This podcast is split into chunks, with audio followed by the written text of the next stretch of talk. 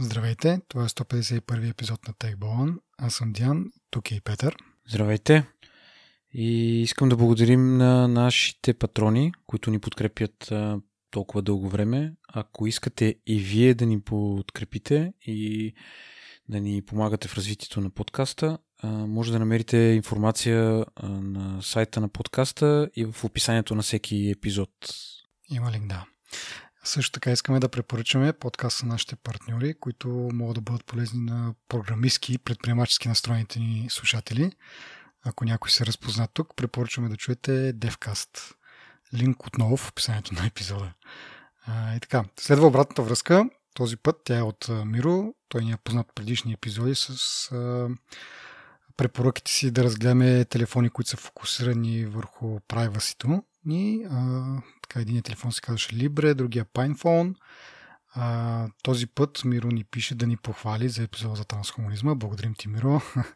Радваме се, че поне един ни писа да, да сподели, че му е харесало. И също време ни препоръчва две услуги. Това са заместители на YouTube и на Twitter slash Facebook. А, двете са open source проекти. Едното е наречено OpenTube, а другото Мастодон. За Мастодон може би сте чули, защото преди може би две години на шумя като альтернатива на Twitter. Последствие обаче много хора взеха да напускат Facebook и да отидат точно в, към Мастодон. Така че, да, не е чак толкова непознато. А, интересно е, че има и малко, как да кажа, то е някаква нещо смесено и са, има и нещо като едно време IRC как беше на различни сървъри и сървърите помежду си можеха да бъдат свързани в една обща мрежа. Тук подобно всеки може да си, да си мрънва а, мастодон на негов си сървър, той да бъде локален, може да се присъедини към, към глобалната мрежа. Има и нещо от рода на Reddit, където има, т.е. ти можеш да си вдигнеш сървър на определена тема, примерно за блока ти, като нещо като съседите да, да се организирате по някакъв начин или пък а, си фен на някой телевизионно шоу, филм и така нататък. Така нататък. Та може да са по много различни критерии, да има различни сървъри, които също време да бъдат и част от общото. А, затова казвам, че има нещо от труда на IRC, нещо от труда на, на Reddit. В същото време пък, нали, както казах, альтернатива на Facebook и Twitter – а, аз си направих а, акаунт. За момента там е малко див-див запад. А, като едно време в Twitter, не знам дали някой си спомня, как като влезеш в Twitter и виждаш общия, този публичния стрим, който беше нали, не просто кой, кой следваш, а общо всичко, какво се пише в а, Twitter. Но в някакъв момент това го махнах, защото нямаш, нямаш шанс да да следиш нещо смислено, защото той сега в момента в Мастодон като влезна, нещо докато си харесам, докато ми хване окото и вече е преместено пет реда по-надолу. Така че може би те в някакъв момент ще го изчистите това. Но така да е, ако искате, може да ги пробвате. О, за OpenTube малко а, не знам дали да дам препоръка, защото като влезнах сега, вътре видеота съответно може да се очаква, няма много кой знае какво съдържание, няма ги познати ютубъри, нали? А, въпросът е там обаче, че повечето неща, които видях, са някакви така силно политизирани и някои от тях ми намирисва на силна пропаганда. Така че на, на, своя отговорност може да пробвате и OpenTube да видите как там се случват а, нещата. Благодарим на Миро за препоръките и дано, не знам, в бъдеще те, тези такъв тип проекти се засилват, защото за момента не знам, освен да ги препоръчаме така, може би трябва да кажем и според нас какъв е шанса за успех. А, за YouTube имаме отдавна друг а, альтернатива, така да се каже, която е доста силна а, тези Vimeo. Нали? Но те там са малко по-професионално настроени и YouTube все още нали, държат а, яко няма, няма какво да ги събори. Има и други альтернативи, дори някои от тях платени. Даже мисли, че то другия вариант ти, за да си альтернатива и трябва да, трябва да е платена услуга. Защото нали, идеята да избягаш от YouTube е от това да, да спреш главно да не те следят за да ти продават реклами и отделно там алгоритми, които имат същата цел да, да те задържат максимално много в, в мрежата да гледаш. Та, предполагам, че една успешна альтернатива би трябвало да бъде платена, да не разчита на реклами, но все пак за да се издържа, трябва по някакъв начин да се издържа. Виждал съм няколко такива, там съответно, както може да си представим, проблема е, че большинството от хората не искат да плащат за такова съдържание. Така че не знам колко бъдеще имат. Проблема е, според мен, идва, идва от овцете, ако мога така да го, да го кажа. Основно защото хората си харесват мейнстрим нещата и много пъти сме казвали, че по-крайните ентусиасти, хората, които се интересуват като цяло, нали, ги влече повече тази сигурност на, сигурността на информацията им, кой ги гледа, кой не ги, продължават хората да си качват децата в Фейсбук и по всякакви социални мрежи. И според мен един такъв проект трябва да бъде много, много примамлив за някаква група хора, за да могат да, да, те да се преместят. Очевидните хора, които отиват при а, альтернативите на Facebook и на Twitter и на YouTube и на други услуги, които са, може би, за снимки и така нататък. Причината е точно това, нали, че те първо са open source. Можеш да, да разчиташ на това, че е, ентусиасти работят върху тези проекти и можеш нали, да, да разчиташ, че информацията ти може би е по-добре пазена, така да кажа, нали, нали, и може би самия проект е по-интересен чисто от технически Нали, техническа гледна точка. Но според мен такива проекти много трудно, много, много трудно биха могли да пробият и да, да, да, да добият тази популярност, която има Фейсбук, примерно. Защото ти не можеш да отидеш на среща на родата, примерно, на Великден и имаш и Фейсбук, ами не, нямам Фейсбук, имам Мастодон, примерно. И те ми добре. Нали. И, нали, това ми е гледна точка, че просто стадото е много така центрирано в тези, които, в тези а, социални мрежи и тези услуги като цяло, които са най-масови и нали, точно това е ключовия да, момент, е който ефекта, да. той ще спъне, да, това нещо ще спъне развитието на която иде друга услуга, ако не си ентусиаст, разбира се. Нали, аз в тази връзка а, гледах за The Dark Web, нали, за, тъм, за тъмния интернет и за тъмната страна на интернет. И напоследък тук се интересувам повече и повече от това нещо. А, за хората, които не знаят, е съвсем а, различно място от това, което са свикнали да посещават всеки ден. Достъпва се по определен начин. А, като цяло има, има нали, там, ако искаш да си анонимен в интернет, това е мястото. Това е място за хора, които са дисиденти, политически, не знам, хора, които опоненти на някаква власт или терористи, наравно с тях има представители на полицията, защото те пък ги следят, не знам си какво смисъл. Доста е интересна за игравката. Има еквиваленти на Фейсбук и на Twitter там, които изглеждат нали, много подобно понеже хората, които ползват тъм, тъмния интернет, така да го нарека, те са доста, доста, доста хора.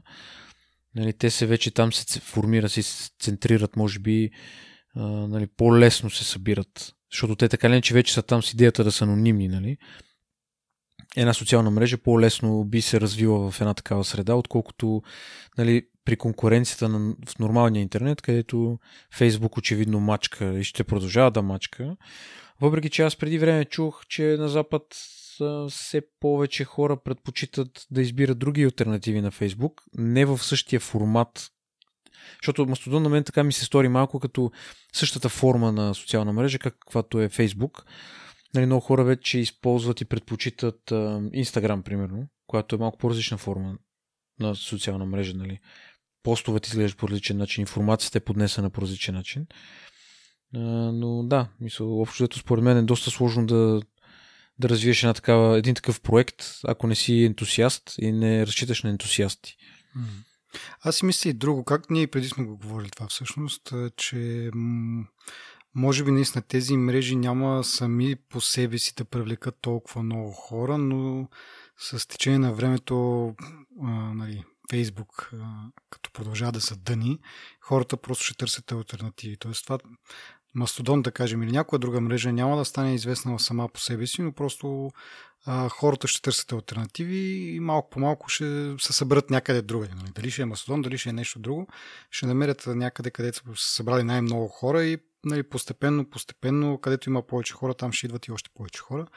Е, и така. Да се надяваме, че няма да е поредния нали, Фейсбук, а нещо да, да, да се щупи някакси в цикъла и не е където съберат пак повечето хора, да, там да стане същото. А, нали, Twitter пък има малко друг проблем, малко по-токсични са там нещата. А, нали, самите м- потребители си причиняват а, това, което във Facebook по-скоро нали, там проблема е, е едно основно тяло, което следи всичко и манипулира. В Twitter пък има много хора, които получават право на глас и изразяват някакви доста токсични идеи. Така че и две, в някакъв момент може би ще предадат чашата и хората ще тръгнат да търсят альтернатива. Не знам как обаче в тази нова мрежа това ще бъде избегнато, специално с токсичността, защото хората са си хора и където и да отидат, която и мрежа да им дадеш, ще направят също с нея. По един същи начин ще, ще я насерят, така че... М- Ама тук във Фейсбук е различно, защото има много пари. Много реклама има и общо дето модела им да, да, първоначалният това, това модел казвам, се изкривил. Фейсбук, нали, да избягаш от Фейсбук, евентуално може да намериш альтернатива. Но това, което се случва в Twitter с тази токсичност и с това, нали? А, да, дру... а, да, да, да. Еми, Twitter, да, да. То там има много токсични хора, наистина. Има, Аз има много хейт спич, да. А, според мен по-големия проблем са хората, които са... Чай сега да измисля някаква дума, защото не искам да ги обида, съответно. И ако а, се да ме баннат. Еми, не, в смисъл, това са хора, които а, всяко нещо, което не им харесва, го наказват а, с а, дълги мнения и с дълги... А, дори става а, доста агресивно, ако някой не е съгласен с твоето мнение. Нали, не говоря да, да обиждаш конкретни групи хора, примерно, нали, при което е нормално да има някаква реакция по-остра, нали? но говоря за най-елементарни мнения, които просто някой изказва някакво мнение и някой друг идва и почва отгоре да го, нали, да го соли. И Мен, те са като фешен полицията, ма в Twitter, не знам, Twitter полицията е. И да, и аз затова и по-рядко гледам да пиша в Twitter, защото повече чета и лайквам някакви неща, които ми харесват, но а, има хора, които са блоквани за това, че за лайк, за мнение, което не съвпада с твоето, нали? Дори много често забелязвам, че не е, няма интерес да се води някаква дискусия в някаква тема. Ти, си, ти не си съгласен с нещо, аз не съм съгласен с друго нещо и двамата няма да седнем да, да го изговорим, нали, като големи хора, да с някакви доводи така, нали, просто всичко опира до това ти колко си глупав и блок. И не знам си какво. Нали, то затова Twitter вече доста се изкривил. По- Това е в българския Twitter, нали, повече. А. Ако... Еми, защото на Запад аз следа някакви западни не знам, те даже и новинарски такива Мгм. агенции, хора, които нали, живеят на Запад.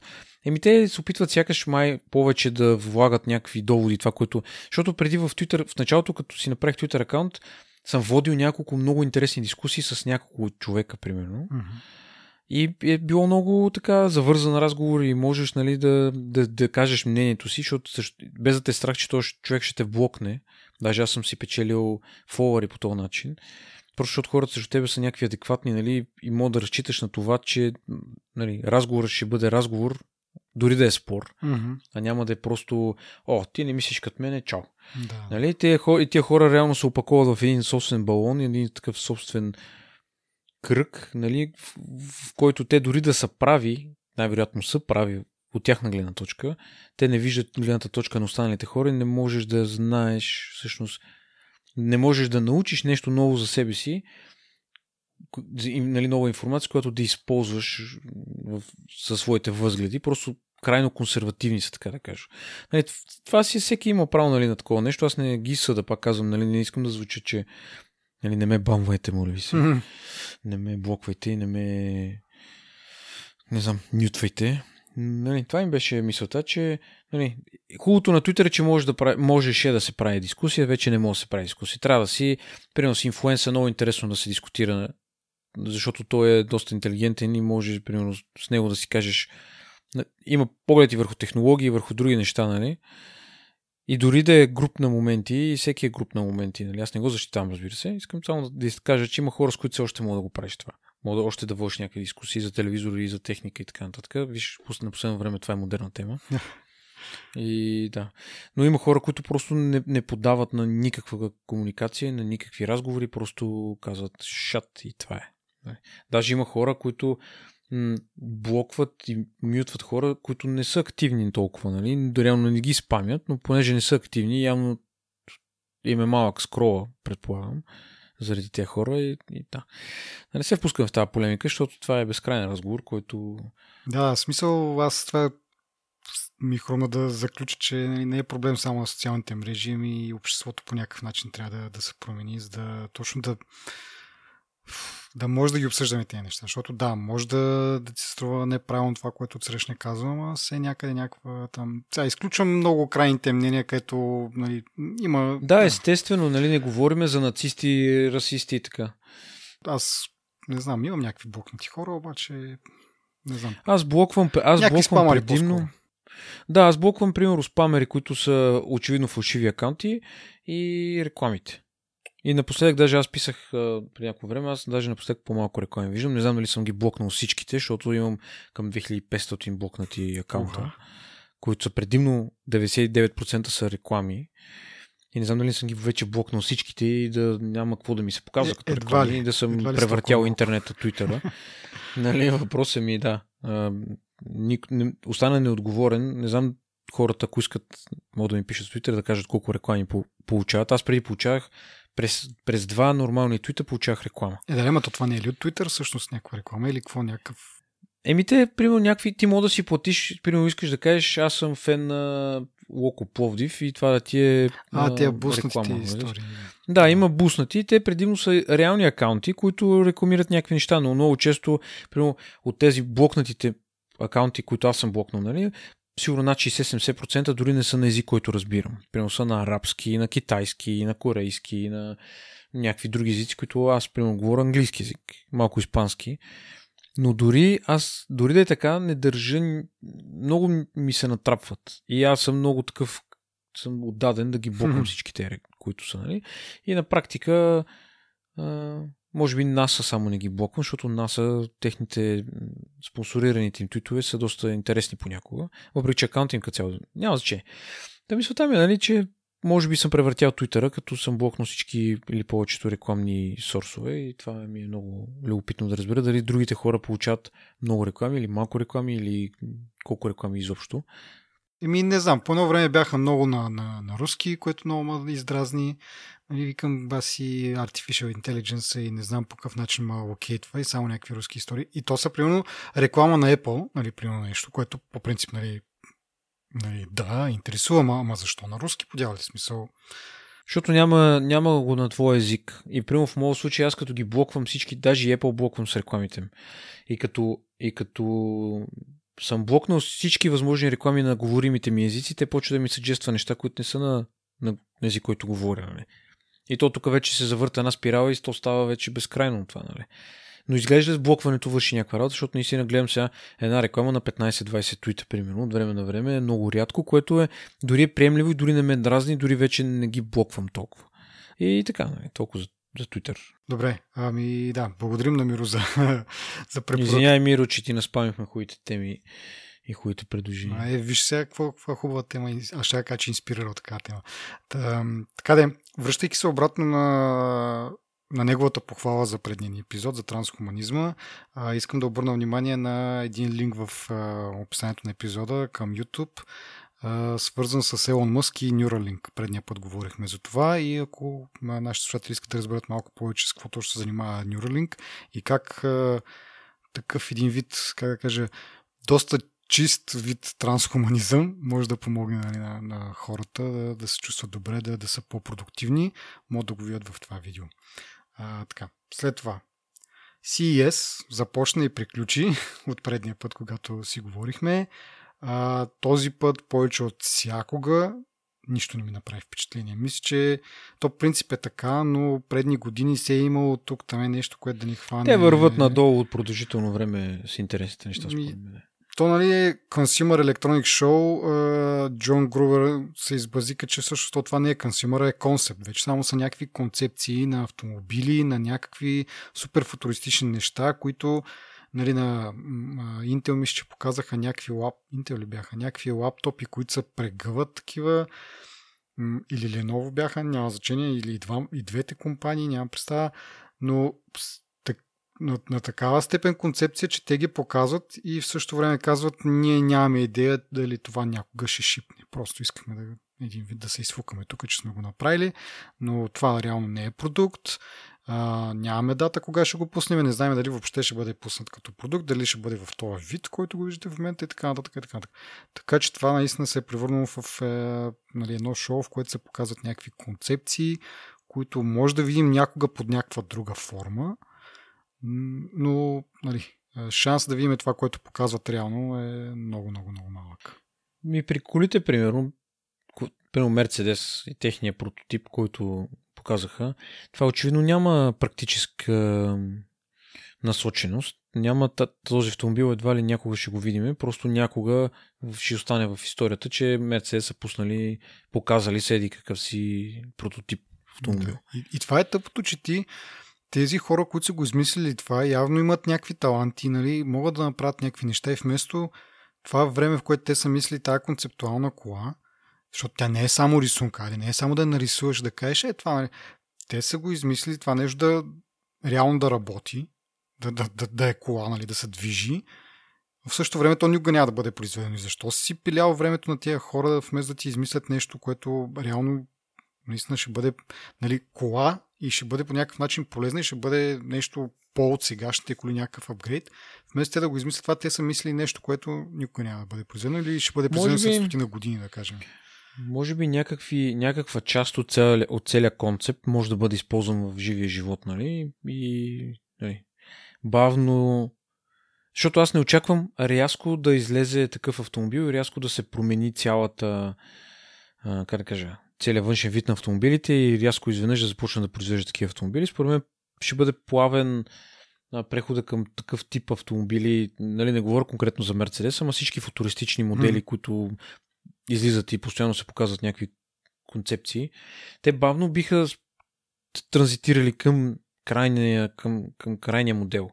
И реално ти този модел на Мерцедес, ако пак го дам за пример, може след, да викаш след 100 години вече да е тази кола, нали? През, докато стане тази кола, те ще се използвали някакви части елементи от тази концепция и ще ги слагат в нали, реални автомобили, които нали, бавно и бавно. Просто. Да, бе, така не... е, ама все пак, нали, като кажеш Consumer Electronic Show, аз това приемам да ми покажат най-новите модели, които тази година, примерно, ще почнат да продават и ти това да го очакваш като потребител, нали? Смисъл ти си потребител, искаш да ги купиш тези неща, а те ти показват неща, които, окей, някаква част ще влезе, ама ти дали въобще ще разбереш дали това нещо, което си го е било рекламирано или някаква концепция, какво ти пука на тебе, че някаква част от него, нали, както сега, нали, другото е нали, това за Формула 1, че нещата, нали, на кой му пука за Формула 1, нали, освен на хората, които им пука, де, но нали, съществува това, че много неща от Формула 1, малко по малко, нали, те затова идеята да се спонсорира това от тези големи автомобилни компании, е, че някакви разработки от Формула 1 постепенно навлизат нали, в колите. Окей, ама в крайна сметка ти ако не си фен на, на, на самия спорт, едва ли би тръгнал да гледаш Формула 1, само защото видиш ли някога някаква технология, която дори нали, те на самото създание няма ти кажат а, какви технологии използват и така нататък. Така че дори това не може да, да кажеш, аре аз съм ентусиаст, искам да разбера какво ще има в моята класа след 10 години, дори това не мога да разбереш самите създания. Така че това е на същия принцип някакви доста имагинерни неща. Може би, може би гледната точка е такава, че тези технологии, примерно, поради факта, че във Формула 1 автомобилите, болидите се движат с високи скорости, за кратко, за кратко време се променя и скоростта и много неща в поведението на автомобила. Нали, технологии, които са разработвани за Формула 1 и нали, са вкарвани вече в как се казваше, в масовите автомобили, нали, тези технологии всъщност, те обикновено са, според мен, една немалка част са технологии за безопасност, нали? И е полезно всъщност да знаеш, но основното, по-скоро те трябва да ти, всички компании трябва да ти покажат технологии които, или, или продукти, които ти ще използваш следващата една година, защото ще дойде CES 21, нали? Mm-hmm. И тогава трябва да ти покажат за 21, нали? За 21 година какво би, би било тренд и какво ще излиза като продукт и така нататък. А, нали, това би било логичното за мен, но чак толкова за продължително време. Нали, те, всяка компания може, наравно с това какво ще пусне тази година, може да ти каже, ми ние работим върху тази технология. Ето тук имаме, примерно, два автомобила, които ще ги пуснем тази година, примерно пак Мерцедес. И ето ти един, концеп, един концептуален модел, който нали, няма да излезе тази година, но върху такива неща нали, в тази посока се едно се движи компанията. Нали, това е наш, нашето виждане за бъдещето е, е тази кола, която нали, няма да я видите тази година, но Добре, но, да кажем, при... че може да видим до 10 години, защото аз не си представям тази кола 10, е след 10 години да я видим, защото то, то в началото ще е някакво шок дори да видиш така кола, сигурно. Смисъл, то ще е Мисъл, мисълта ми беше друга, че компанията трябва да ти не сочва вниманието и ти казва това е нашата гледна точка за бъдещето, която ще се промени със сигурност, защото до година ще излезат някакви нови технологии, които не ги е имало тази година. Ня, ня, някой ще открие нещо, нови материали, не знам си какво. Да не е тази година, след 5 години, примерно. Ти не можеш да гарантираш, че тази кола ще е същата след еди колко си години, защото просто нуждите на хората, технологиите, които има, те се променят, нали? Съответно, ти за да продаш един продукт и трябва да си нагаждаш или малко нали, леко да водиш хората, както правеше при Стив Джобс на времето. Той нали, беше казал, вие не знаете, че това нещо ви трябва, докато ние не, го, не ви го покажем, че го има. Нали.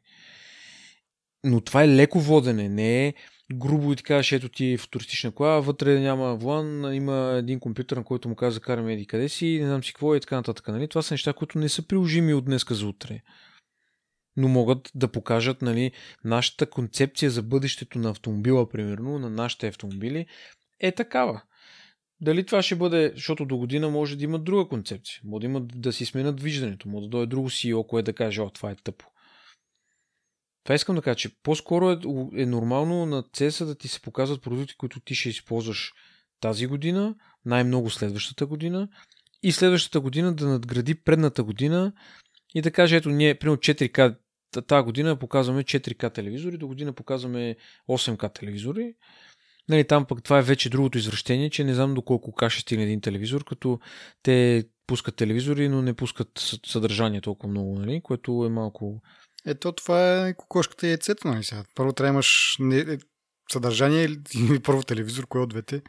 Ама нали сещаш, че ти, те трябва да върват успоредно едно с друго, според мен. Защото ти не мога да кажеш, нали, еми ето ние тук що сме от, направили първата камера, която записва 16К, но няма телевизор, нали, и сега някой трябва да бърза да направи 16К телевизор, защото вече е трупа съдържание, което никой не може да гледа, което няма как да стане, защото никой няма да прави съдържание, което никой не може да гледа.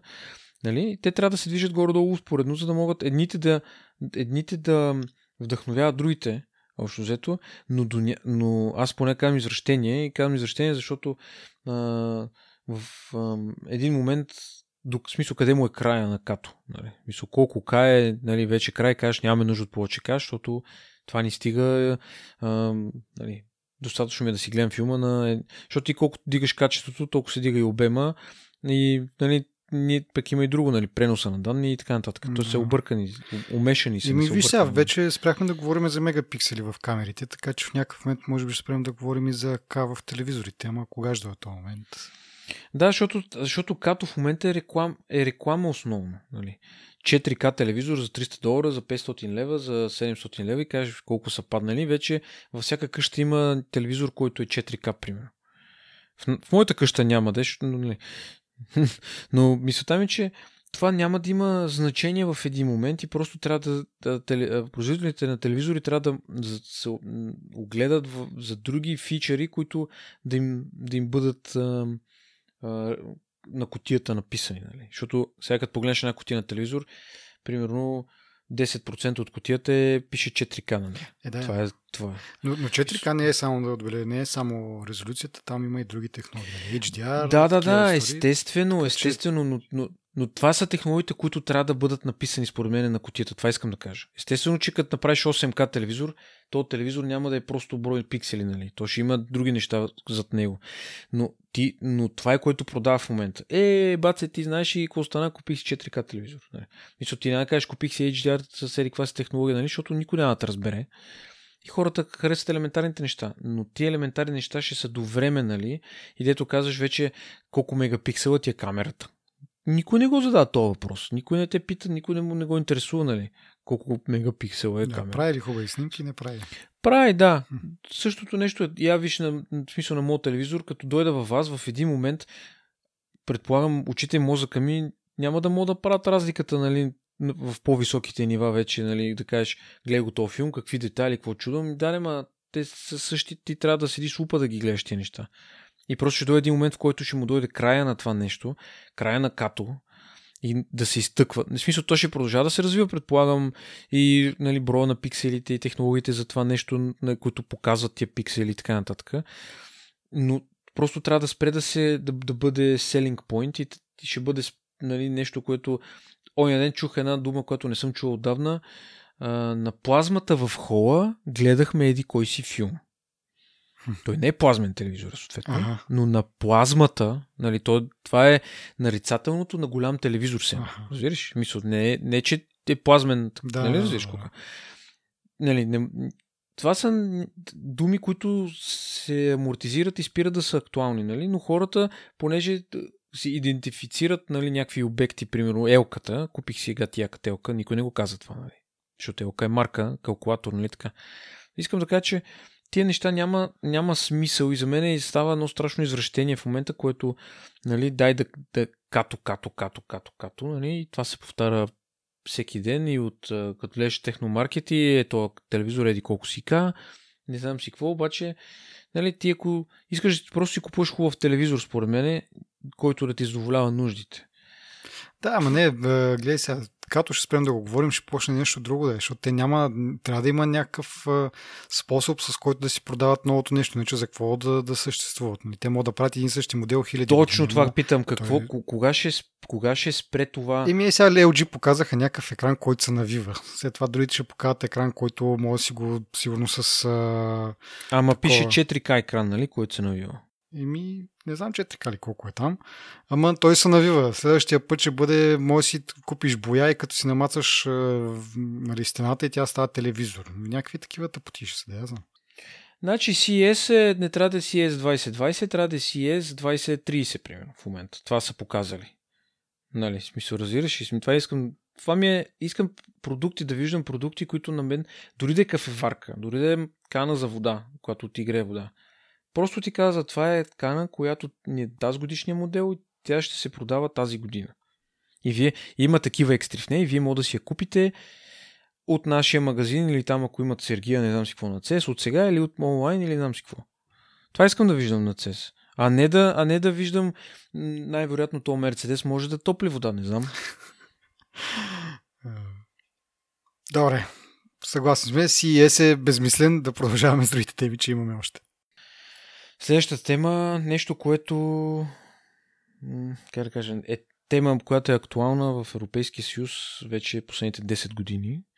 През 2009 година Европейския съюз реши, че производителите на телефони а, имат, предлагат прекалено много варианти за м, интерфейсите, които са им за зареждане на телефоните. А, това е, нали, видно, беше видно продължително време назад във времето. Sony Ericsson имаше собствен порт, Apple имаха собствен порт, Samsung имаха собствен порт, и различни USB-та, различните, ня- някои дори не бяха USB-та. Да, Nokia бяха едни като едни иглички сега. Да, на Sony Ericsson също бяха едни такива широки. А пък да. на Sony бяха да, по- по-скоро нещо от рода на този на Apple 30-пиновия конектор. Да, да. И всяка компания си произвеждаше собствения конектор с, с собствения телефон. На пазара имаше 30 различни модела телефони с 30 различни зарядни, грубо казано, естествено. Идеята е, нали, че Европейския съюз опитват, иска да, ти да не носиш 5 зарядни в раницата си, ми да имаш един кабел. Или ако да си забравиш кабела и аз имам iPhone, ти имаш Samsung, да седнеме, нали, ти кажа, да ти дойда на гости, кажа, забравих си кабел, ще ми деше да си зареда телефона. Нали. Мисля, това е най-логичното нещо на света.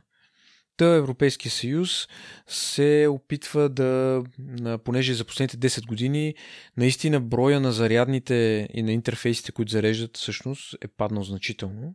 Повечето използват микро USB, примерно, и iPhone, примерно, който си има Lightning конектора. Вече няма това голямо разнообразие, понеже пък от една страна вече е по-ефтино да просто да използваш един интерфейс, който го има под път и над път аз си купих за една бежична камера, не камера, колонка, а, такъв порт за 60 стотинки, примерно, нещо такова беше. Левче. Някакви много древни, жълтите стотинки си ги сипах в магазина, на практика.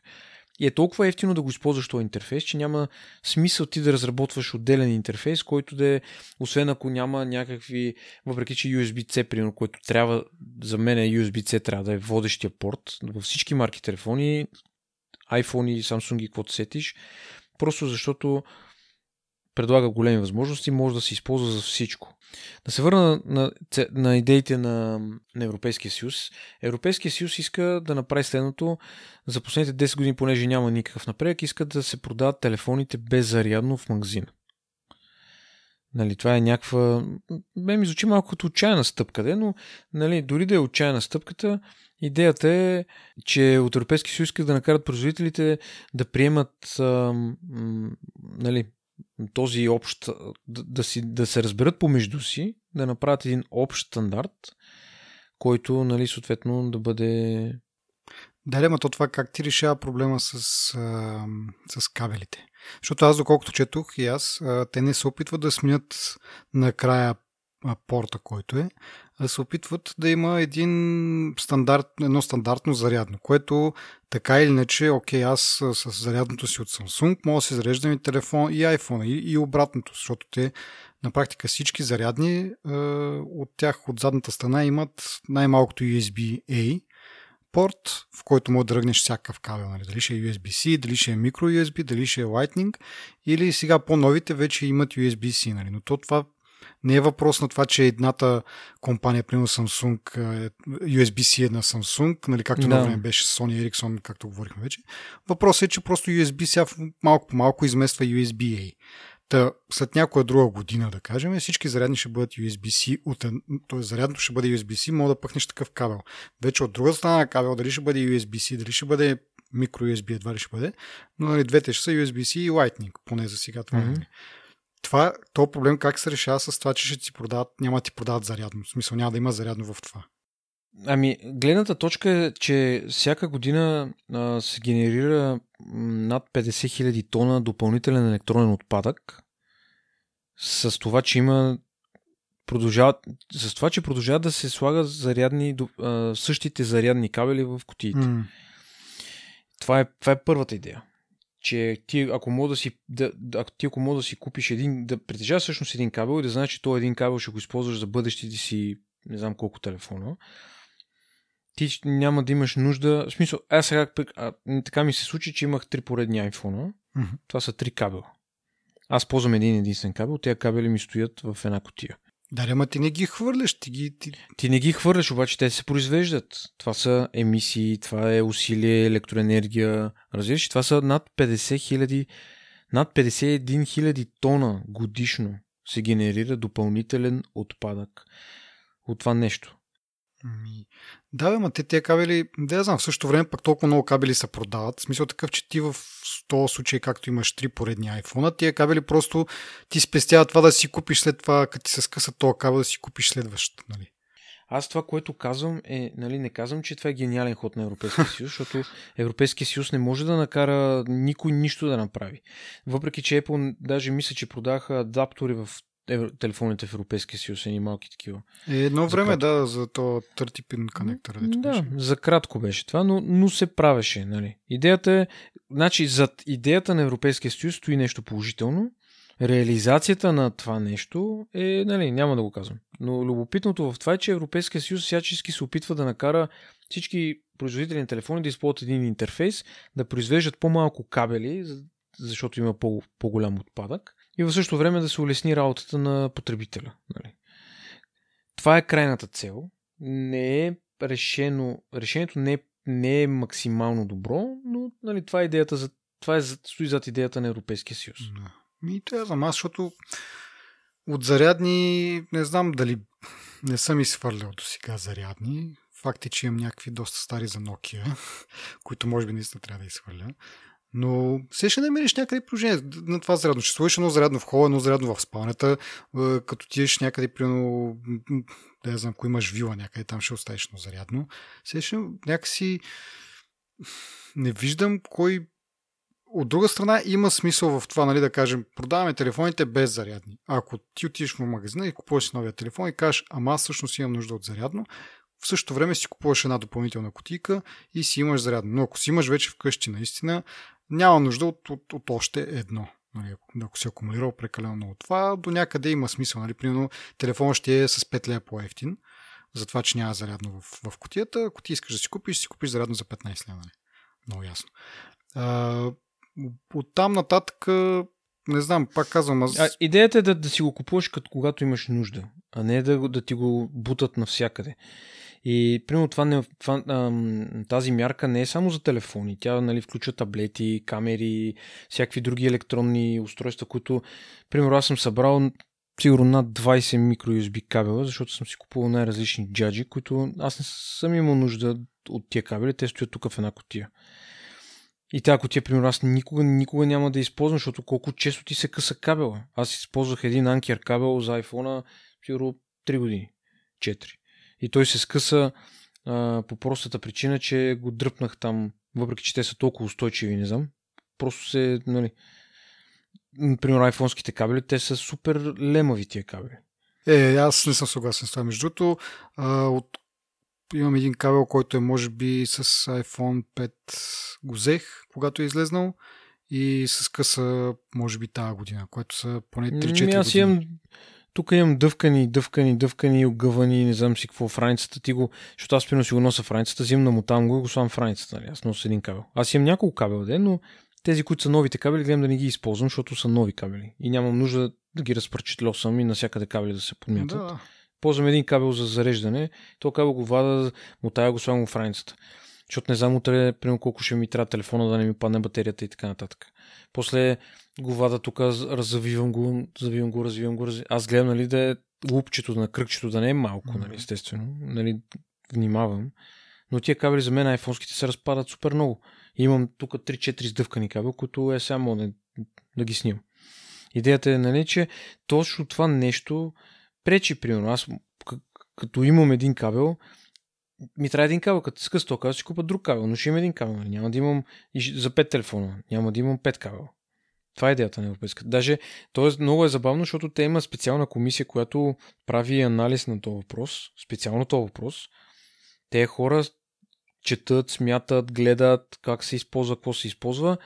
И за 10 години има европейска, друга европе, европейските депутати казват, понеже те нали, правят доклад, тази комисия прави доклад пред европейските депутати и те, те са, нали, са излезли с общо становище, че, че е срам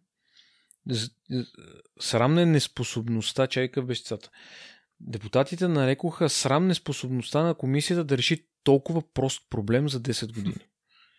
И даже са настояли в следващите 6 месеца да излезе закон, който да, да казва това трябва да стане по този начин и по този начин.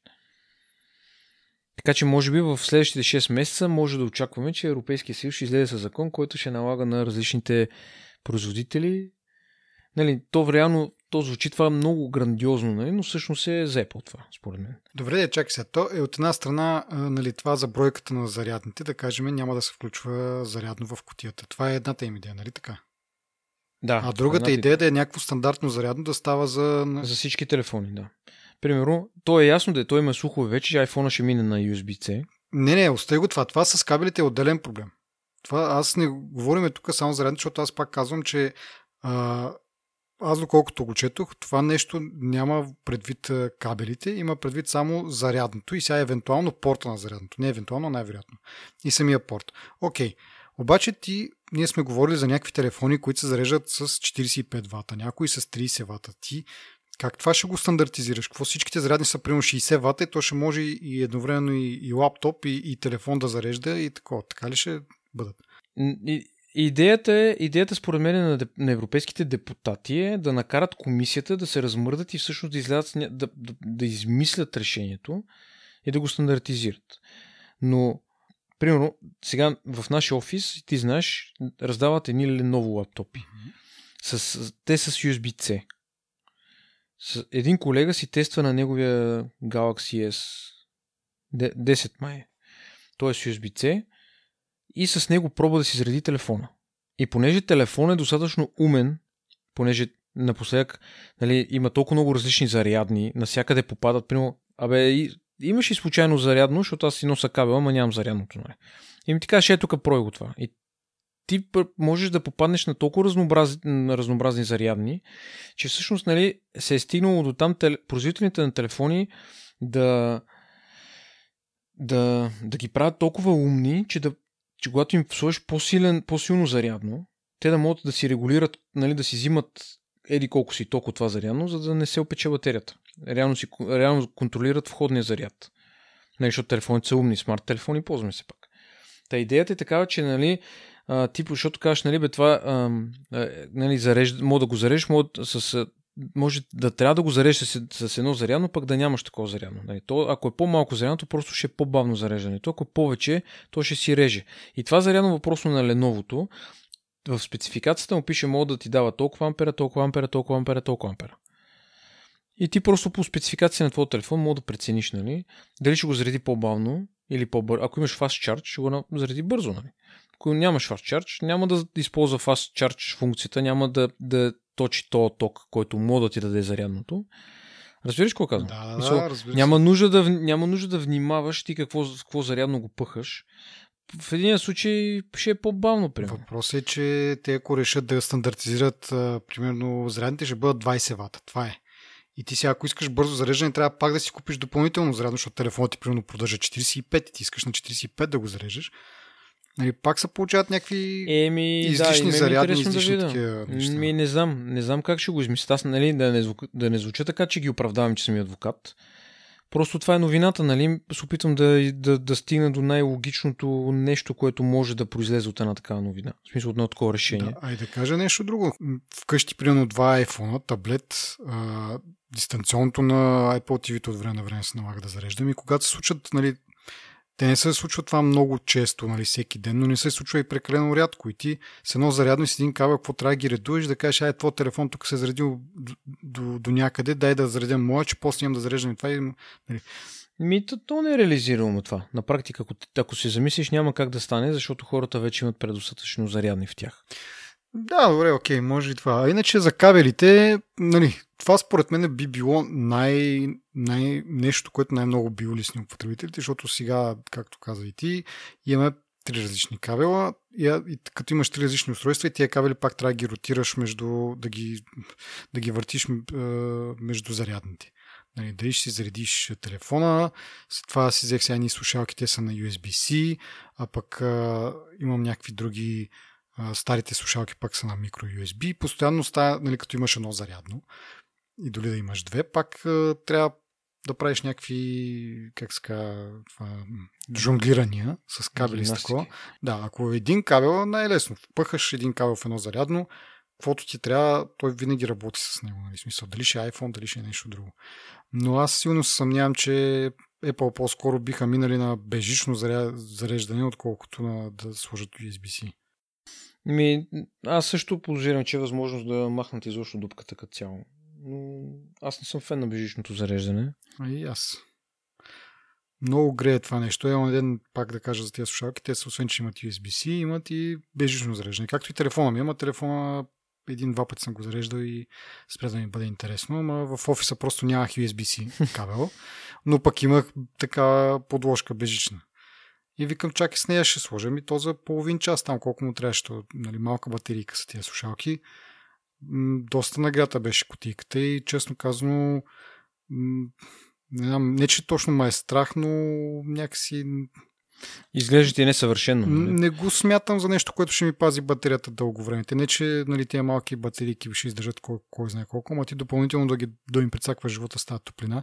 То не е на празно, дори някъде май да се върнем обратно на CES, имаше такива а, бежични заряжди, зарядни с вентилатори в тях градени да ги охлажат, защото това напичане на батерията не е полезно. Тя по- по-добре да е, да е на, на хладно, защото то е временен ефект при хладното, просто малко се намаля капацитета, но топлината ги прецаква перманентно. Еми, не знам. Ме ми е интересно да видя какво ще стане. Няма да се очуда заради натиска на депутатите тази въпросна комисия да измисли някаква страшна тъпотия, която в последствие нали, да, всъщност да е в ущърп на хората, да, да напрегне компаниите нали, допълнително. От гледна точка на портовете ние знаем, че Apple рано или късно ще минат на USB-C. Останалите компании вече, нали, те са по-гъвкави, вече се случва това нещо. Така че нали, не виждам проблем рано или късно това да се случи. Абе, така, аз не мисля, че минат на USB-C, пак да си кажа. Най-вероятно някакъв бежично, защото имаше преди време някакъв точно слух, че елиминират а, изцяло порта. Няма да има това никакъв е много порт. трудно да се реализира човек, защото бежичната зареждачка е обемна. И, и просто е некомфортно ти да мъкнеш една плочка с тебе, за да си заредиш тъпия телефон. Бежични зареждачки няма под пъти над път. Бежичните зареждачки изискват или сложиш телефона върху конкретна плоскост, площ на, конкретен, на конкретно място, за да го зареждаш. Аз нали ти бях дал на тебе една зареждачка, ако телефона бях забелязал, ако го сложиш не в центъра, ми леко, ако е в страни, примерно, да речем сега това, че е проблем на зареждачката, да, защото е, да речем малка бобината, но ако не оцелиш, примерно, с, ми се случва с 3-4 видимо 3-4 мм, 5 см. Ако е по-страни, той не се зарежда телефона. Трябва да го гледам, че точно термино се зарежда, че трябва да го остава на конкретно място. Пък аз си го... Нали, мисля, това за мен не е, не е вариант, който нали, може да бъде приложим във всеки един случай. Без, без кабел не става, според мен. Независимо как, как, може да е нещо от рода, между другото, на MagSafe. Смисъл такъв да няма някакъв порт такъв дълбов, в който да ръгаш нещо, а просто само две контактни... Това е най-якото нещо, ако стане. Даже те се продават в интернет, китайците са направили MagSafe такова. Аз си бях купил, не знам дали ти бях казал, просто... Да, да, вижда съм. Тежестта на кабела не беше домислено много, магнита беше слаб, защото тежестта на кабела... Не знаеш, че той кабела си има някакво напрежение е, да. в него и той си го освобождава в един момент и се нагъва там, примерно, нагажда си се. Обаче, понеже това е слаба точка, точно с магнита. Сега на мен ли ми се падна такова, не разбрах, не посмях да си купа второ, но самия кабел, тежестта на кабела просто го дисконектва. И ти трябва да го изправиш кабела и да го нагодиш, да го оставиш в конкретно положение, където няма напрежение на кабел, който да дърпа наляво или надясно порта. Да. И, но идеята е страхотна. Аз на времето, моят MacBook с uh, MagSafe беше най-якото нещо на света, човек. Но пък сега е друга гледна точка, нали, че ти го пъхаш, тракваш го и не го бараш този кабел. Mm. Но магнита беше много здрав там. Магнита беше... И най- най-странното нещо кое е, че Apple я има тази технология. Те я имат от, от 10 плюс години, от 2008 година е моят модел. Те го имат от преди това още. Mm. В смисъл, беше страхотна технология това. И минаваш, спъваш се в кабела и той попъпва и, и няма, нищо не се случва. Лаптопа дори не помръдва. Нали, яка е магнита, да можеш да го да го да шаваш с кабела, примерно да го извадиш от контакта и да го включиш друг контакт, нали, това движение на кабела нали, не го разкача, но като го дръпнеш една идея по-силно той пада. Аз може така не разбрах защо Apple не го направиха. Може това би проблема е, че нали, това е специално само за ток да ти доставя. А все още Apple имат нужда от а, и някаква. Е, хубаво да ще имаш. Кън... А без стига не е това. И 8, имаш... 8 пи да имаш в момента на, на Lightning коннектора е хубаво 8 пин имаш на Lightning коннектора, тук бяха 4 преди 15 години. Сега за 15 години мога ми кажеш, че не мога да сложат още 4 жици вътре и да го направят. Те са 4 човек. 4 жици бяха на MagSafe, на MacBook. Е, да, ама колко е широк то порт там? Да, ре, това иска да кажа, че за 15 години те не са успели да го смалят и да го направят и да, го, да разгледат тази възможност изобщо, разбираш? Защото аз не, съм, от време на време им гледам патентите и нали, това, което са пуснали за патенти, не съм срещал такъв такъв конектор. И няма логика Това е моето мнение, че няма логика те да не са се опитали да го разработят при положение, че това е мега яка технология и в, тази в, в този порт могат да се съберат всичките им нужди, които имат. Те как са го направили тия китайците с MagSafe копието? То работи, в смисъл и дата минава, и, и ток минава. Единственият минус на тази работа е, че магнитът е слаб. Ако магнита го направят една идея да е по-силен, сега това съм го купил преди 4-5 години, нали, мога да има нова версия, която да, нали, да има смисъл в нея. Да, да, нали, да се е подобрила технологията, но щом други компании могат да го направят, а Apple притежава тази технология от MacBook, те знаят как да го направят. Просто трябва да съберат останалите неща, които вече правят китайците и другите търпарти парти компании, разбираш? Защото не е като да кажеш те да са открили нещо, не знам, сега, друг е въпроса, нали, какв, с какви скорости се копира информация и така нататък, нали. Това са други неща, нали. Но технологията съществува. Просто Apple трябва да надградат на тази технология и да го направят. Е, Аз не виждам си защо... да го направят и Европейския съюз приема и казва, е, тук всичките са с е, да, да, то вече, то, то вече може би е невъзможно да се направи, но, но пък, не знам, може да си пуснат донгъл. Аз бих си куп, бих дал 30-40 лева, бих дал за такъв донгъл с такъв кабел, който да си го ползвам. Аз това си мисля, че те дори, в крайна сметка, ако се върнем пак на новината, дори и този закон, който го приемат да включва и кабелите, който аз доколкото четох май не включва само зарядните, дори кабелите, е по да го избегнат това с просто с един преходник. Окей, ето ви кабел USB-C, ето ви един преходник USB-C Lightning. Да, точно това е. Което да, направиха, то... нали, както каза и тип в началото, преди там, когато е с това 30 пин конектора. Проблема на това е, че те трябва да го мислят специално за конкретен регион, защото то конкретен регион има, нали, те дори да има добра идея, нали, нали, добро сърце да имат зад идеята, то пак е някакъв конкретен аз не си спомням сега Европейския съюз каква част от общите им, от общите им пазари им е, нали? Мисля, че го не е малко. трето място. Да, но нали, те трябва да го мислят за конкретен регион и тия телефони, примерно, представи си доставчиците на iPhone, да речем, вкарва телефони по някакъв канал, който, нали, може да е и за Индия, примерно. Може да е и за някаква друга държава. Нали. Тук там е някаква бройка за по-ефтино да минава. Те трябва конкретно да взимат, това според мен се отрази на цената, и защото Apple трябва да се фокусират върху производството на такъв донгъл. Това също би рефлектирало на цената. Въпреки, че според мен производството на такъв донгъл струва 3 долара. Ема няма да слагат зарядни пък тогава в кутиите, така е, че пък ще списат да, това. Еми, да, да, ма кутията трябва да изглежда по друг начин, защото не могат да дадат кутия с дупка в нея, нали, защото просто са махнали зарядното. В смисъл, сложен е този процес, сложен е този въпрос. Виж, 10 години Европейския съюз не може да го наложи това и според мен намаляването на бройката на различните конектори не е защото Европейския съюз е направил нещо по въпроса или е казал ние искаме да имаме по-малко конектори. Просто технологията поевтинява и се развива в една такава посока и по естествен път са се намалили тези бройки. Защото няма, ни, пак казвам, няма лойка ти да си компания да произвеждаш телефони, да държиш да имаш собствен конектор, дори за Apple въжи това, при положението, че имаш USB, което всъщност е масово, ефтино е за производство и ти можеш да си направиш каквото си искаш с него. Вече няма нужда от Lightning кабела. И Аз от мисля, тук че произлиза този слух, че Apple ще пуснат USB-C телефон, просто защото нямат нужда вече от Lightning. Няма го плюса. Да, то всъщност защо, защо имаме USB-C и, и Lightning? Идеята е, че USB, там групата, която е, много бавно се движеше с стандартизирането на този нов стандарт USB-C. Apple имаха нужда от по-малък порт, защото нали, преди знаем какъв порт беше то от 30-пиновия конектор. А, но тъй като тази група и този стандарт много бавно се движеше, Apple просто ще си направи техен. Защото нямаха, нямаха време да ги чакат. Сега на този етап вече да, безмислено, ама вече е късно. Нали? Те си го направили. Да не говорим, че на Apple е по-тънък. Нали? Ако тръгнем да говорим, ако искат да си правят телефоните по-тънки, там с този OLED, който е извит и така нататък и така нататък. А, не знам дали помниш този iPhone XR като излезе, който е нали, пак Edge to Edge, обаче е с LCD, който не може много добре да се, да се извие така както OLED, нали, вътрешно. А, неговия порт беше, не беше симетричен, което за първ път нали, се случва, о боже ужас, в Apple продукт нещо да не е симетрично, но порта беше леко надолу. Нали, дори при този на порт, който е USB, аз пък USB, Lightning, на тях им се наложи да, нали, Johnny Ive сигурно там, не знам какво е правил, ще да се беси най-вероятно.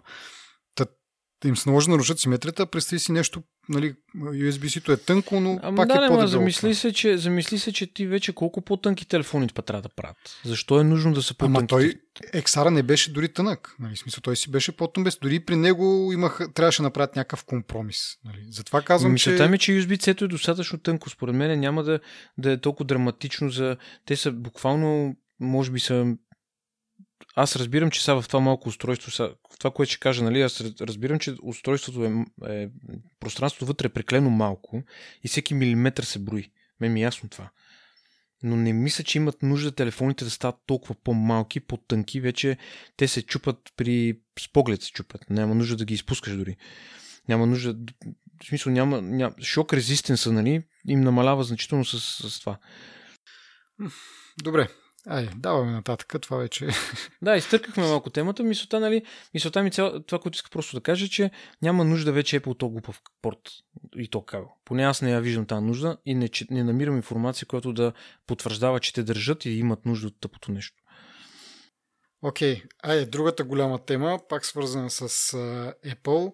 Излезна новина в Reuters, че м- бекъпите на Apple, т.е. това не е новина, това се знае отдавна. Даже има някаква статия от този Мосбърг през 2016 година, в която се обяснява нали, как iCloud бекъпа не е т.е. той е енкриптнат, но Apple също могат да го декриптират. А, сега, последното нещо, което нали, нашумя пак от ново това е, че а, Apple са се допитали до ФБР и поради тази причина, съответно, ФБР са се намръщили на идеята да бъде този бекъп напълно криптиран и Apple да няма достъп до него.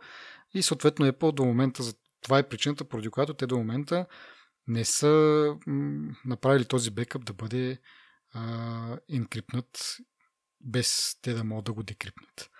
Така, какво се има предвид тук? Този бекъп, който се качва на iCloud, а, той се криптира с а, ключа, който потребителя, мисля, че с паролата му там за iCloud. И с ключ от Apple. А, в този случай, когато потребителя си забрави паролата, нали, примерно си е загубил телефона, купува си нов телефон, иска да си свали на ново нещата, обаче си е забрал и паролата, а, Apple може да му, да, да му ресетне паролата и съответно да му декриптира този бекъп, да, той да си върне снимките. Обаче остава и вратичката, в която, примерно да кажем ФБР, казва, ами ние искаме достъп до, до този бекъп и Apple може да го даде, което тотално се различава от стратегията им относно телефоните, където знаеме няколко пъти вече нашумя нали, такива случаи, в които на ФБР не има е достатъчен този бекъп. Искат самия телефон да бъде отключен. Е, Apple упорито отказват че, и казват, че това не може да стане.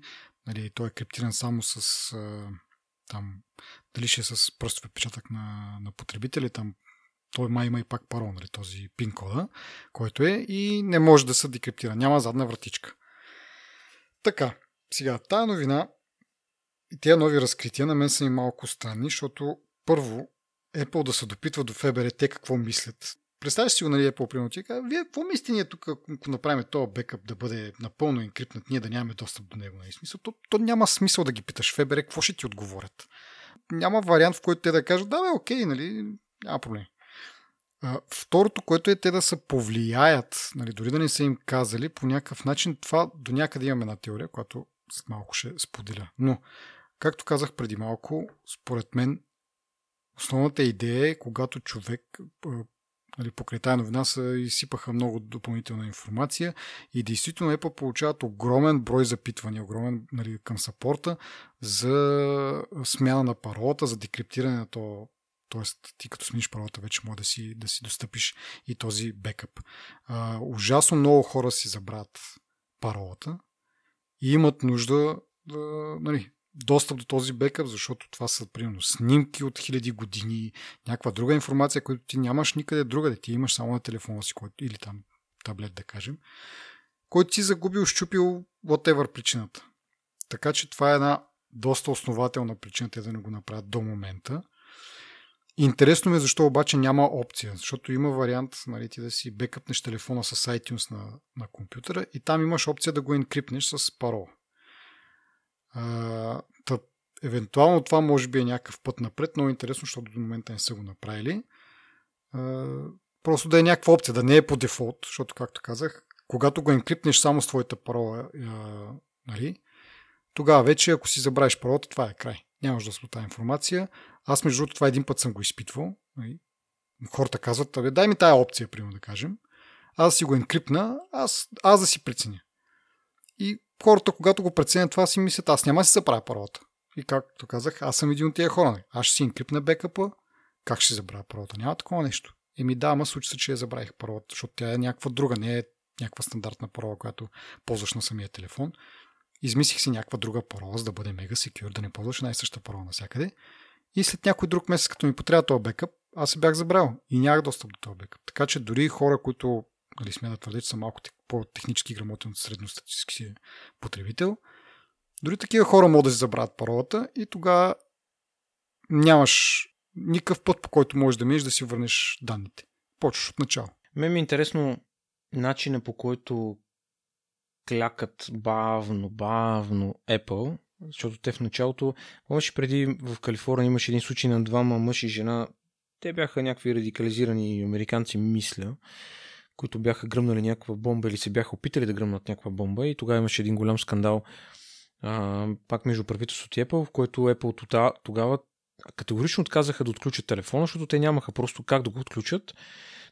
Там някакво устройство, с което да отворят телефона, пък те не успяха първи път. Не знам, беше много продължителен процеса да. и постоянно имаше обвинения към Apple, нали, как те едва ли не поддържат терористи, защото нали, отказват да работят с американското правителство, нали, да отворят а, телефона. То, то, то, тогавашният им довод не беше, нали, че те трябва да, да създадат бекдор към телефоните, за да могат, нали, когато американското правителство ги присърби, те просто така да им се насят. и те тогава бяха категорични, че няма да го направят. И не го направиха. Епо тогава, нали, даже ги съдиха, мисля, американското правителство и Епо спечелиха, нали, с твърдението. Не, в крайна сметка те се отказаха. Амери... Правителството ФБР се от отказаха, защото видяха, че няма да, няма да им стане номер и ще създадат прецедент. Да, да, няма значение. Мисълта ми, е, че категорично не поотказаха и не стана това. Сега обаче виждаш как лека по лека а, бавно се случват някакви неща, нали, отказват се от едно нещо, почват нали, да правят компромиси, което по принцип не е в, а, как да кажа, в стила на Apple. Чакай сега, защо да, да клякате? Това, това е те продължават да си държат по това. Даже наскоро пак имаше такъв случай. Отново не отключиха телефона. В същото време този бекъп никога не е бил енкриптван. Ама те са имали, ама са имали планове да го направят. Имали са планове, но въпросът е тук сега защо са се отказали. Дали защото ФБР ги е натиснало? Е, точно това искам да кажа, да, че... Или... Еми, или... те се спретелиха с Тръмп. А, Тим Кук си ходи на, на обяд, на вечеря, е, да, бе, първи да. приятели са. Еми, Целуват се. Еми, ари сега. Мисъл, аз не съм... А, то е видно това. Мисъл, значи изобщо компанията, ти като си компания, която има ясно изразена позиция по един въпрос, няма какво да се случи, ти трябва да си държиш на, на, на твоето си мнение. Те са искали да направят нещо, ма сега са се отказали, ма защо са се отказали. Не се ли създава едно съмнение? По този въпрос. Да, и точно това се Еми... експлойтва в тази статия, но въпрос е дали наистина е така, защото може, както казах, има и друга причина. И главно е това, че имат огромен брой хора всеки ден мрънкат, че нямат достъп до бекъпа си. А без стига. Има си дисклеймер, в който пише помнете си тъпата парола, защото ние няма знаеме, няма как да ви отключиме бекъпа. Ако не искате да си крипвате бекъпа, не си го инкрипвайте. В смисъл, като инсталираш бетата на iOS, има на 5 места сигурно ти каза, не я инсталирайте, а бета ще ви щупи телефона. Ние не отговаряме, ако ви щупиме телефона. Ти си се съгласяваш с едни условия и точка. Най-нормалното нещо е, и ти, и, то по тази логика, не, не трябва да има пароли на почти, на имейли, на нищо, никакви услуги не трябва да има пароли на Фейсбук, защото потребителя може да си забрави паролата. Може би трябва да създадат механизъм да си ресетваш паролата, примерно. Ама ти ако имаш механизъм за ресет на паролата, това означава, че нали, те ще ти е ресетнат, ама на какъв принцип? В смисъл, ти веднъж като инкрипнеш, ти веднъж като инкрипнеш нещо с тази парола, ако те нямат ключ също и ти загубиш този ключ, да, няма как да ти го ресетнат. Да, пример, прав си. Примера ми с почтите е тъп, защото да, е различна работа. Еми да, да има, въпреки това, мога да има дисклеймера, в който каза, ако инкрипнете, защото ти избираш бекъп, енкрипне, да се инкрипне или да не се инкрипне. Като цъкнеш да се инкрипне и отдолу трябва да ти се появи на съобщение, ти казва, ако и избереш да си инкриптен, ти трябва да си запомниш паролата, защото това ще бъде невъзстановяемо, ако си забравиш паролата. И точка. Apple винаги са били много крайни във всяка една такава позиция. Няма нужда да сега да се обясняват на някой човек, на който, ако ясно му кажеш, ако го направиш това нещо, ще стане еди какво си. Затова си запомни паролата. Няма нужда, после, ти, е, когато на тебе ти е казано, ти не можеш да ходиш да обвиняваш някой друг човек, че ти си глупав, примерно.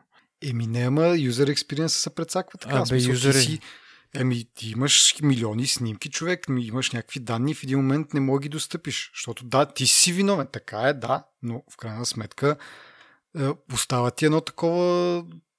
Как това е различно, ако си забравиш паролата, примерно пин кода, не можеш да изключиш телефона? Как това е различно?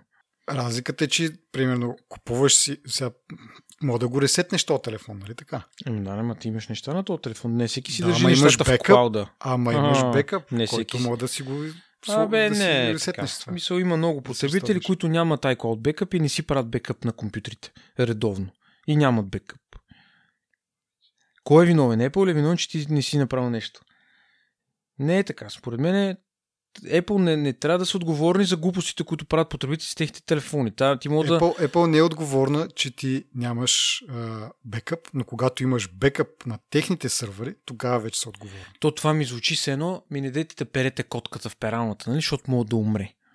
Въпреки, че днеска чух, съвсем да отклона малко темата, днеска чух за един случай, дето някаква мацка си занесла котката в една ветеринарна клиника, защото е изпрана, инцентрофугирана и изсушена на сушината в пераната. И котката е оцеляла. Не знам как е станало, просто котката е влязла в пералната и жената е натъпкала с дрехи или не знам какво е станало, но е изправила котката, тя жената щяла да умре там, да припадне от, от страх, примерно, че... Нали, има такива хора, разбираш, и случват си тия неща. Но затова винаги сме се смяли и това се е случило съвсем скоро в София. Нали? Не се е случило нали, в Нью Йорк. Ама ние се смеме на американците, като, и, като си разопаковаш пералната и ти имаш книжка, в която пише не дете да изпирате децата си, не слагайте котки за пране и някакви животни, и то знак е остър, да не се удариш него, смисъл това, тази чаша е гореща и така нататък. Нали, Добре, да се върнем на тази тема. Ама не, значи, това, е тем, тебе, това е темата. В смисъл, това е, според тебе Apple трябва това да го направят с инкриптването. Да. А, не, не да го направят, не да го направят. Трябвало да ти дадат опцията, ако искаш да си криптираш бекъпа, както го има на компютъра. Ако си правиш локален бекъп на компютър, има опция да си направиш да ти е криптиран бекъпа. За каква е разликата с клауда и с локалния ти компютър? Просто ти се излиза на съобщение и каза, ако избереш тази опция, трябва да си запомниш паролата, защото не мога да си възстановиш после бекъпа. Apple не носи отговорност, ако ти си забравиш паролата. Точка. И Apple се отървава от тази отговорност. Но от другата страна, ние сме имали план да го направим, но не сме го направили, защото юзера му да е тъп. Е тъпо обяснение, защото не е юзерът тъп, ами Тръмп иска да може да ти рови в бекъпа. Добре. Okay. В смисъл, това значи... за мен е най-логичното. Ама аз ти казвам, под, подплатено е с фактите, че Тим Кук и Тръмп са много близки. Тръмп постоянно обвинява Apple, че са, нали, че, че са такива, които нали, не, не си отключват телефоните, не помагат в разследвания. Еми, това е 2 и 2, брат. Сега, какво искаш ми обясняй? То е добре, очевидно. Е. Окей, okay. защо тогава телефоните им са така добре заключени? Ако са толкова близки с Тръмп и искат да си... Еми, защото вече е създадено това. Но неща, които могат да променят и да не ги направят от сега натам, няма да го направят. И аз залагам, че до края на 2020 ще има други ситуации, в които Apple ще прави някакви реверанси към правителството, които си нарушават техните позиции с години, които е поддържал. Сега сме още началото на годината. Запомни ми думите. Защото това го виждаме да се случва. Сега извинявай, обаче е факт това. Да, да, да. Съгласен съм по някои... Ние сме ги обсъждали. Да, ние сме няколко така. пъти сме казвали, че Apple правят някакви отстъпки, но, но това се натрупва. Една се друга, една се друга, една се друга и ти не, не трябва да спреш да гледаш всяка отделна по-отделно и да разсъждаваш върху тази конкретна ситуация. Та, като се дръпнеш малко на страни, като виж колко, се, колко различни ситуации са се натрупали и продължават да се натрупват, почва ти прави впечатление, че това е тенденция. Не е инцидентно, защото юзерът ще забрави паролата, примерно. Не мислиш ли? Аз може би, гледай, аз може би съм малко по-критичен. Не, слушай, аз, аз имах, аз имах а, а, моята теория беше следната. Значи, до една част е това с, не с сапорта, с това, че хората си забравят паролите и разчитат Apple по някакъв начин да им а, оправи грешките. Другата ми част от теорията, която някъде съвпада с твоята, е, че наистина са го направили с а, с, а, има, взели са под внимание или взели са под предвид това какво иска а, Фебере, но не защото, как да кажа, не защото Фебере е казал, ние искаме тези бекъпи да, да не са инкрипнати, а може би, това е моята теория, че а, са си дали сметка, че ако направят и бекъпите а, такива, такъв тип енкрипшн, който няма достъп до него, и телефоните, тогава вече това ще прелее чашата на правителството и ще направят енкрипшна като цяло незаконен. И тогава ще ги принудят с закон да махнат и на телефоните, и на, на бекъпът енкрипшена. И те са решили това да е по-малкото зло, защото нали, много по-вероятно е да си изгубя или да ми откраднат телефона и в този случай предпочитам телефона ми да е много яко енкрипнат, а бекъпа, нали, ако трябва да избирам дали да имам енкрипнат бекъп и енкрипнат телефон – или нищо да не е инкрипнато, защото в един момент на Фебер или там на CRU, whatever, ще им писне и ще прокарат такъв закон и ще кажат нищо няма да е инкрипнато.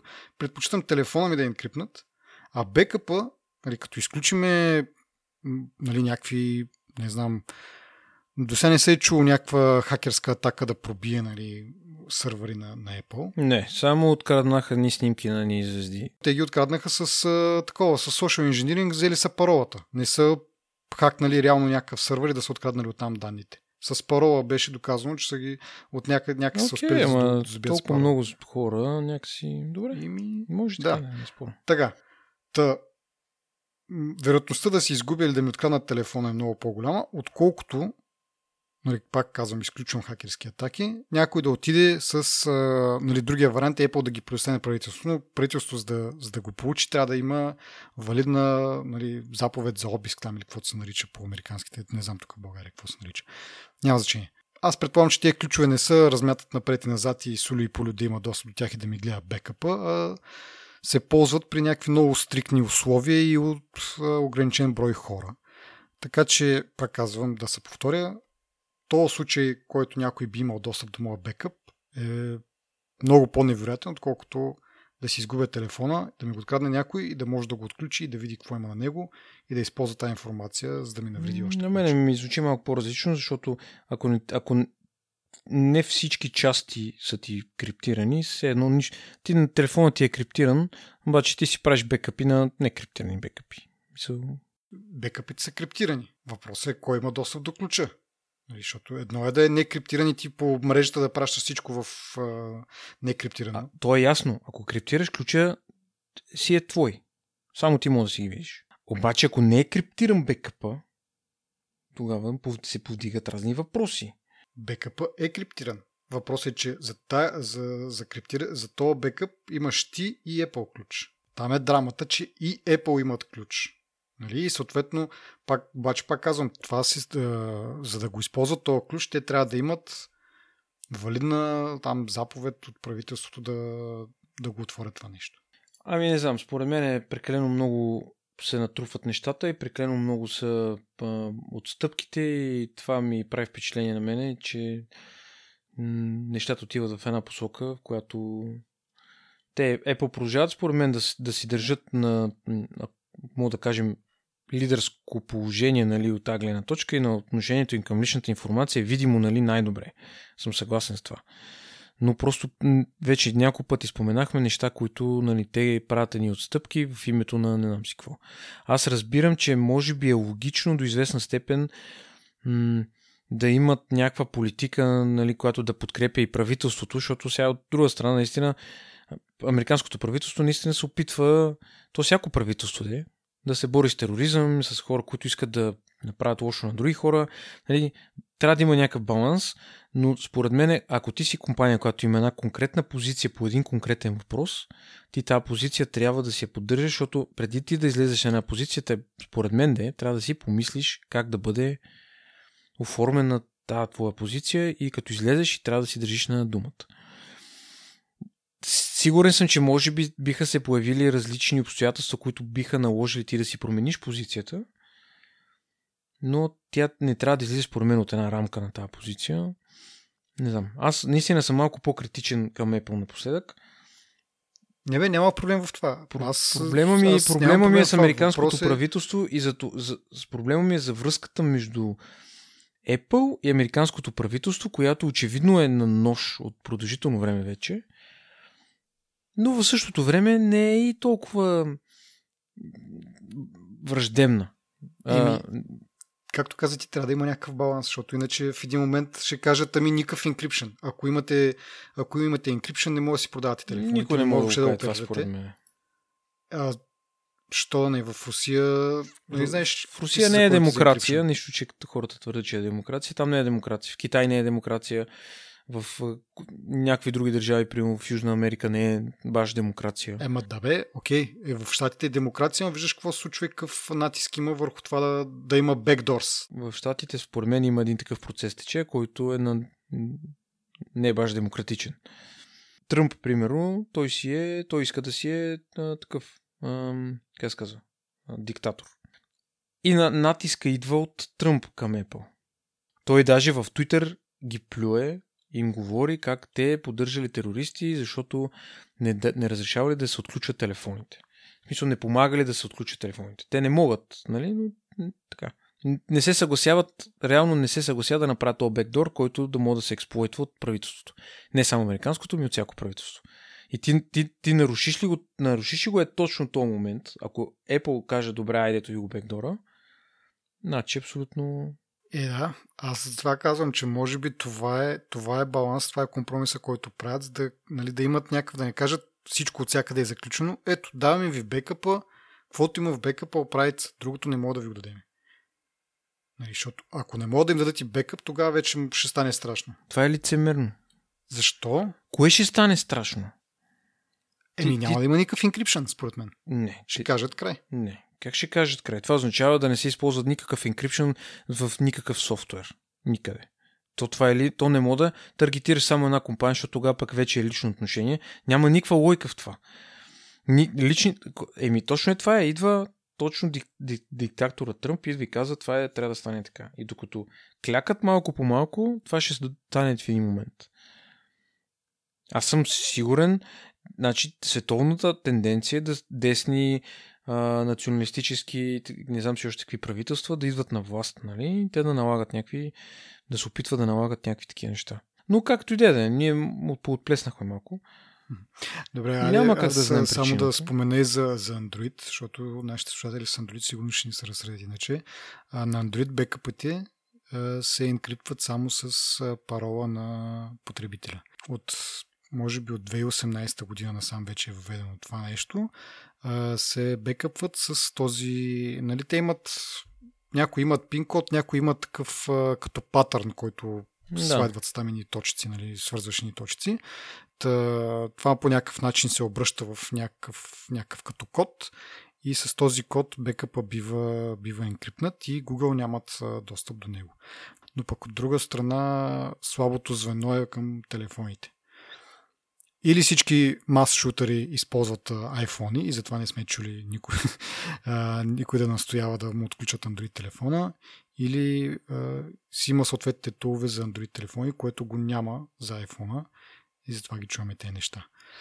Та, кинто за танто, може би, може би греша, не знам. Някой, ако има а, обективна информация за кракването на Android телефони, може да ни пише. И като цяло по тази тема е доста, доста интересна. Ако някой има някакъв коментар за всяка тема, добре е да не ни пишете.